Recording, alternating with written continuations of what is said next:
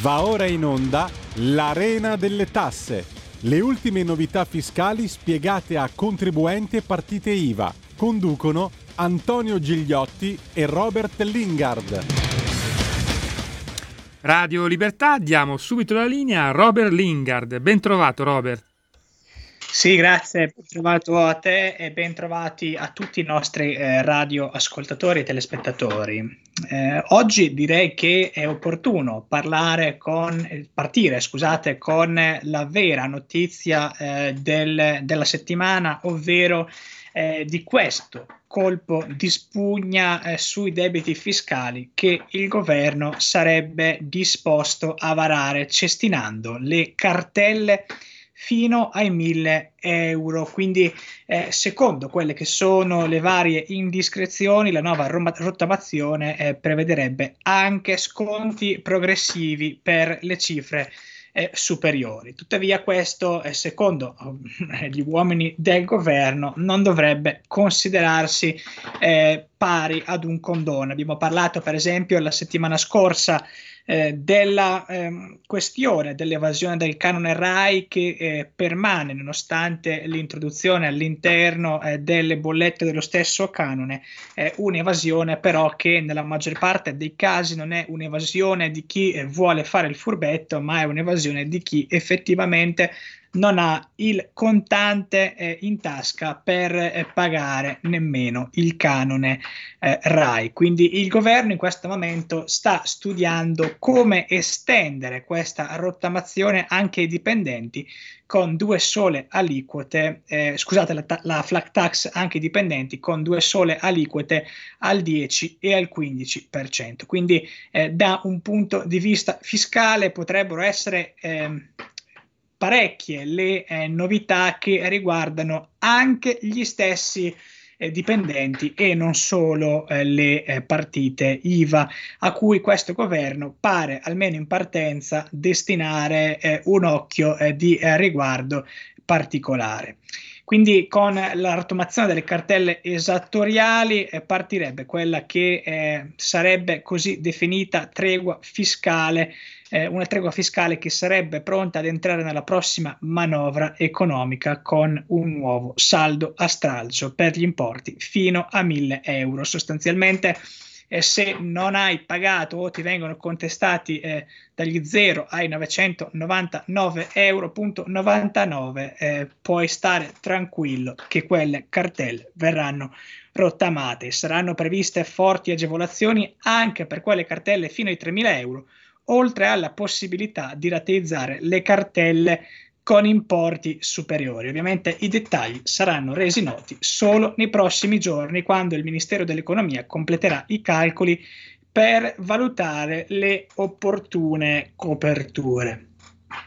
Questo è un tema interessante anche per capire chi è d'accordo o chi non lo è, e soprattutto perché è d'accordo e perché non lo è. Ovviamente questo è un tema molto controverso che dipende dalla sensibilità politica e personale delle singole persone. Quindi per quanto riguarda invece l'estensione della flat tax incrementale, si pensa ad una flat tax incrementale al 15% anche per i dipendenti, in modo tale per poter alleggerire il carico fiscale sui premi di produttività erogati nel settore privato e che superano i 3.000 euro l'anno.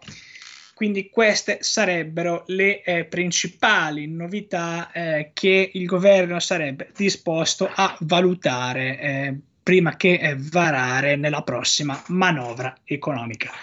Intervenite pure per dire se siete d'accordo o meno. Ovviamente il tema è estremamente, oltre che attuale, anche molto interessante. Abbiamo sentito negli scorsi giorni le varie lamentele sull'inopportunità e anche il costo forse eccessivo secondo alcuni del superbonus, ma oggi Italia Oggi spiazza tutti perché il superbonus, secondo i contenuti del rapporto Censis Consiglio Nazionale degli Ingegneri, avrebbe prodotto un gettito da 43 miliardi di euro, con un impatto per la filiera delle costruzioni, un impatto economico di circa 80 miliardi di euro.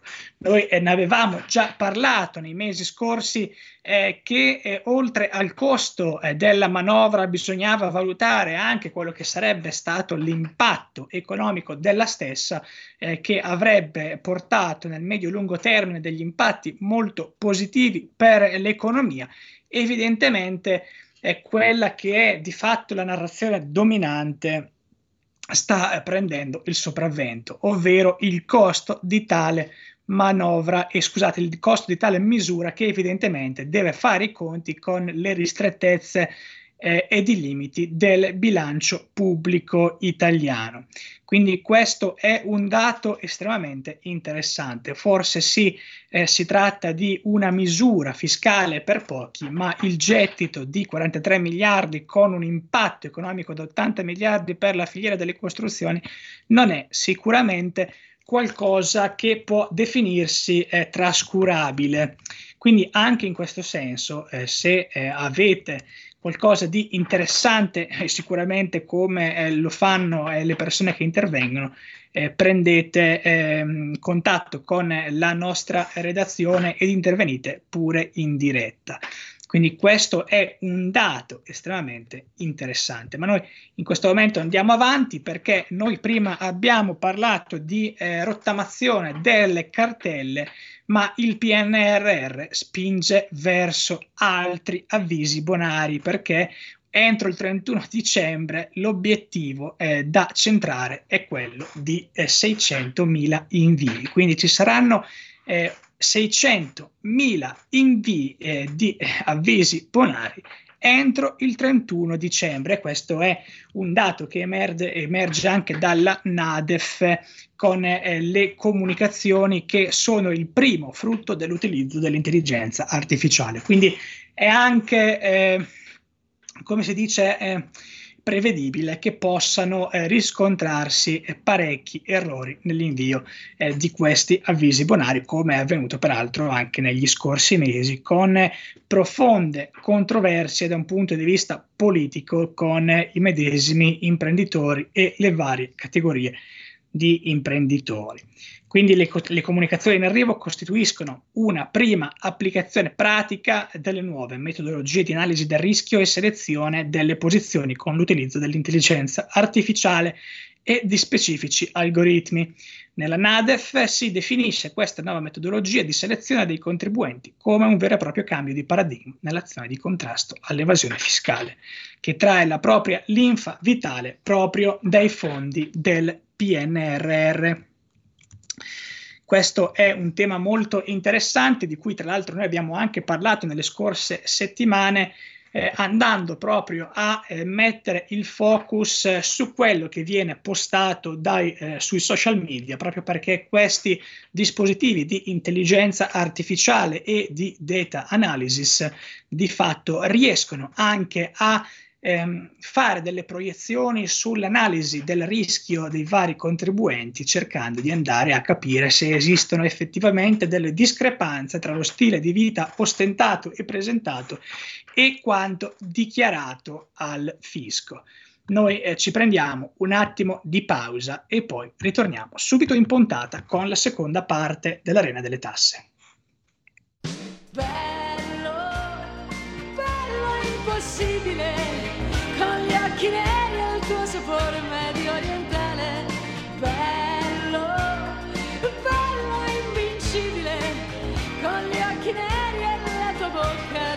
Girano le stelle nella notte ed io ti penso forte, forte, forte, ti vorrei. Bello, bello impossibile, con gli occhi neri e il tuo sapore medio orientale. Bello, è irraggiungibile, con gli occhi neri e col tuo gioco micidiale. Non conosco la ragione che mi spiegherà perché non voglio più salvare dalla libertà. È una forza che mi chiama sotto la città e se il cuore batte forte non si fermerà.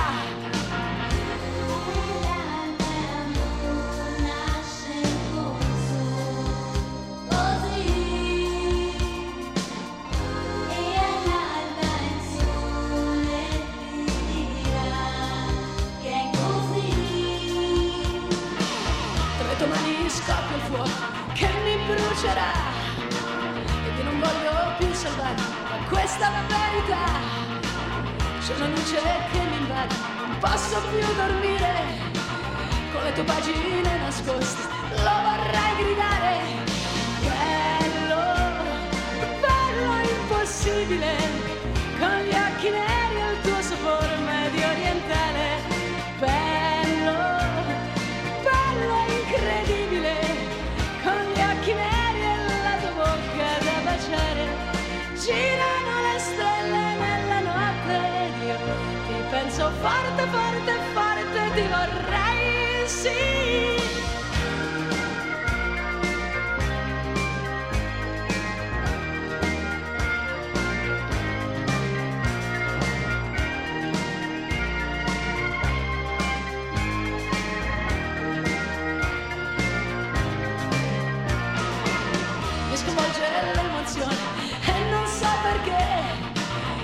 Il bacio della folla, vedo solo te, mentre corro nel tuo sguardo sotto la città. Io non voglio e più mi arrendo, chi mi salverà?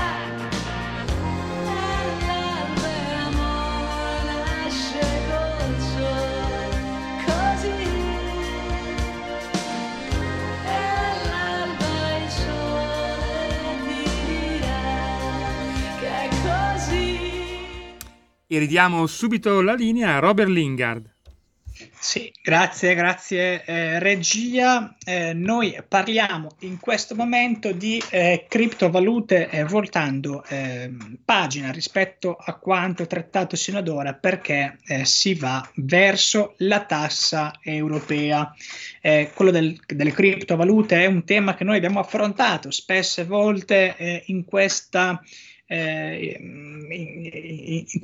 programma, per via del fatto che noi vogliamo non solo essere dei portatori d'acqua rispetto a delle notizie che già entrano nel mainstream, ma vogliamo essere persone che portano anche tematiche non troppo neanche futuristiche, se così le vogliamo definire.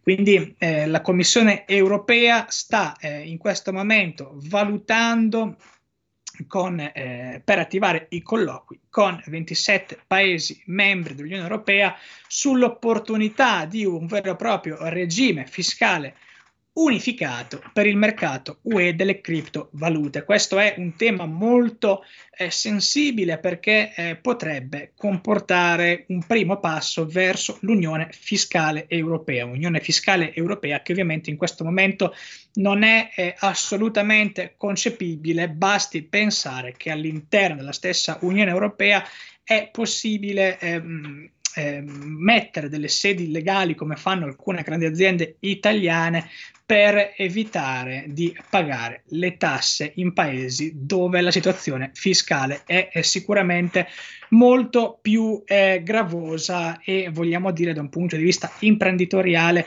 inappropriata. Quindi i funzionari di Bruxelles, secondo appunto quanto riportato da Italia Oggi, hanno di fatto riferito che ad inizio 2023 la Commissione incontrerà i tecnici dei ministeri dell'economia degli Stati membri per condividere le migliori pratiche sulle criptovalute e valutare una futura proposta fiscale che appunto preveda una sorta di regime fiscale unico per il mercato europeo. L'UE sta lavorando a fianco con gli Stati membri per facilitare e promuovere la condivisione delle migliori pratiche in materia di tassazione delle criptovalute. Proprio negli scorsi giorni è fallita una grande società di criptovalute e parliamo di miliardi di dollari che si sono volatilizzati. È l'ultima di una serie di aziende in fallimento che riguardano appunto le società di criptovalute, che hanno lasciato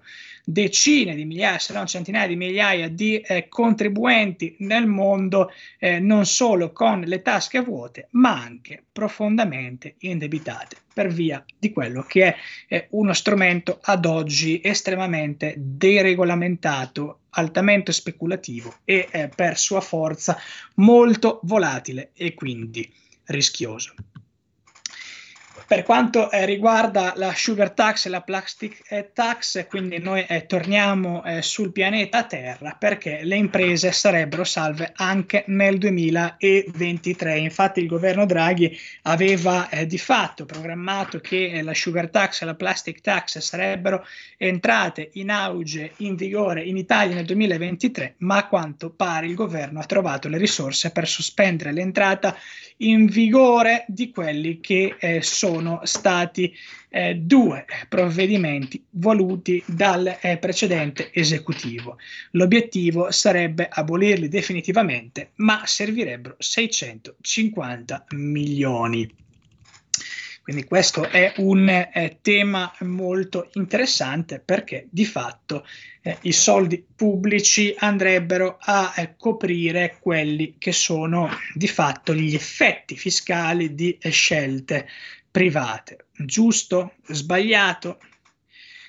Anche qui dipende da quella che è la propensione e l'indirizzo politico dei singoli.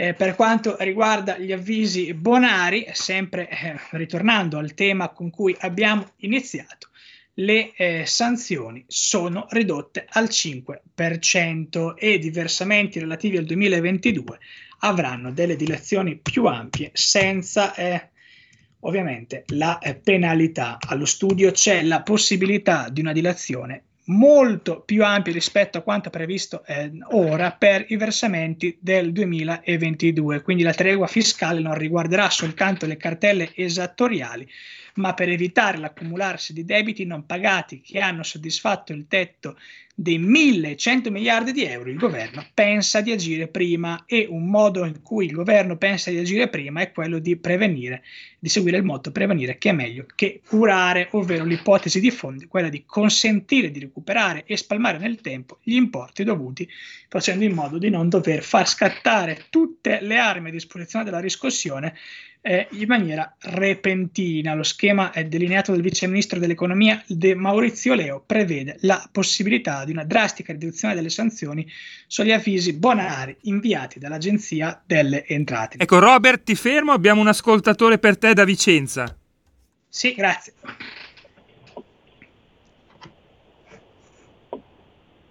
Prego. Buonasera, sono Antonio da Vicenza. Volevo sapere per cortesia su una rottamazione di 13.000 euro, è possibile farla oppure c'è il limite dei 3.000? No, quello che attualmente il governo sta lavorando è quello di stralciare completamente quelle che sono le cartelle esattoriali fino ai 1.000 euro e di scontare quelle fino ai 3.000 euro, e sta valutando ovviamente di dilazionare i pagamenti delle cartelle esattoriali e degli avvisi bonari. Però questi sono provvedimenti che non sono ancora stati presi, ma sono come si può dire, in progetto di realizzazione. Ho capito, quindi no. non c'è nessuna previsione futura per il momento? No. La previsione futura per il momento si ferma ai 3.000 euro, ci saranno ovviamente dei provvedimenti anche per le cartelle esattoriali di più ampio margine, ma in questo momento il governo sta lavorando e non ha ancora preso alcuna decisione. Ho capito, grazie. Sì, ecco Robert, grazie. Abbiamo ancora un ascoltatore e 5 minuti per te. Pronto? Sì, prego. Buonasera Robert, buonasera, mi chiamo dal Veneto, dalla provincia di Treviso. Tutte queste belle intenzioni che hanno questi legislatori sulla, per esempio, rottamazione delle cartelle esattoriali, se ne va in fumo quando non capiscono una cosa importante: perché vengono rottamate solo le cartelle dell'Agenzia delle Entrate e non delle altre agenzie di riscossione.